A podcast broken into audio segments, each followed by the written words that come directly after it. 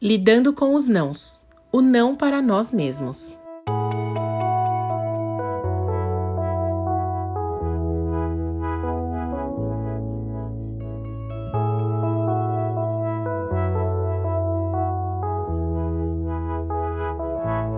O que aconteceria com você se você se permitisse tudo o que deseja, se dissesse sim para todas as suas vontades? Comeria tudo o que visse pela frente? Gastaria todo o seu dinheiro com compras? Deixaria tudo para trás e sairia viajando pelo mundo? Deixaria de pagar alguns boletos? Falaria tudo que viesse à mente sem filtrar nada? Largaria o trabalho? Abandonaria a faculdade? Botaria um fim ao seu casamento? Quando uma criança fala que quer alguma coisa e recebe um não como resposta, geralmente ela retruca dizendo: Ah, mas eu quero. Só que querer não é poder. E isso nós vamos aprendendo à medida que crescemos e amadurecemos. Em primeiro lugar, não basta querer uma coisa para que ela se realize. Por exemplo, se o seu desejo é trabalhar na empresa X, não basta você querer. Você tem que fazer por onde conseguir esse emprego, ou seja, é estudar, se preparar, enviar seu currículo, ficar atento às oportunidades abertas pela empresa nos sites de vagas, uh, acionar recrutadores, ativar seu networking, enfim. Querer é apenas o primeiro passo nesse caso. Por outro lado, há situações em que devemos frear o nosso querer e dizer a nós mesmos não. Por exemplo, você está numa dieta para emagrecimento e o seu calcanhar de Aquiles são os doces. Esse é o meu caso, não sei se é o seu. a nutricionista, obviamente, limitou o consumo de doces, mas você continua tendo vontade, claro. Então, para não sair da dieta e se afastar do seu objetivo de emagrecer, você deve dizer não a si mesmo, não para a sua vontade e não para aquele docinho delicioso que está ali na sua frente.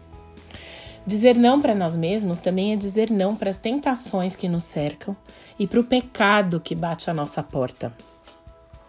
Para uma oportunidade de ter sexo fora do casamento, por exemplo, para aceitar propina, para poder fechar um negócio, de tomar o celular que ficou esquecido no banco do shopping, de pegar um atestado para poder faltar no trabalho, mesmo estando bem de saúde, de colar na prova, em quantas outras situações você consegue pensar?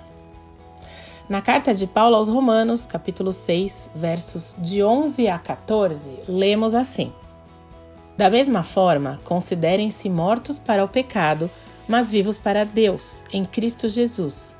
Portanto, não permitam que o pecado continue dominando seus corpos mortais, fazendo que vocês obedeçam aos seus desejos.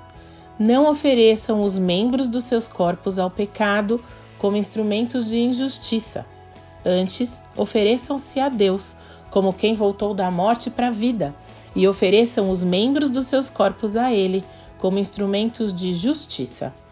Pois o pecado não os dominará, porque vocês não estão debaixo da lei, mas debaixo da graça. Antes do sacrifício de Jesus Cristo na cruz, nós todos éramos escravos do pecado, e por ele condenados à morte eterna. Mas em Jesus nós fomos libertos. O nosso velho homem morreu, a nossa velha natureza já era. Se temos o compromisso de sermos seguidores de Cristo, se carregamos conosco o adjetivo de cristãos, essas palavras de Paulo valem totalmente para nós hoje em dia. Devemos morrer para o pecado e viver para Deus. Ou seja, buscar diariamente sermos mais e mais parecidos com Cristo. Aliás, você acha que Jesus queria ter morrido na cruz? Que ele queria ter sofrido tanto que ele sofreu? Eu acredito que não, principalmente lendo as suas palavras lá em Mateus 26, 39. Indo um pouco mais adiante, prostrou-se com o rosto em terra e orou: Meu pai, se for possível, afasta de mim esse cálice. Contudo, não seja como eu quero, mas sim como tu queres. Aqui Jesus dizia: Pai, o meu desejo é esse, de me livrar desse tanto de dor aqui. Mas me ajuda a fazer a tua vontade e não a minha, porque é para isso que eu tô aqui. E essas podem ser as suas palavras no dia de hoje. Aproveite esse momento para refletir sobre a sua vida e ver sobre qual provação ou tentação você pode orar, fazendo das palavras de Jesus as suas palavras, dizendo não para você e sim para o que é certo diante de Deus.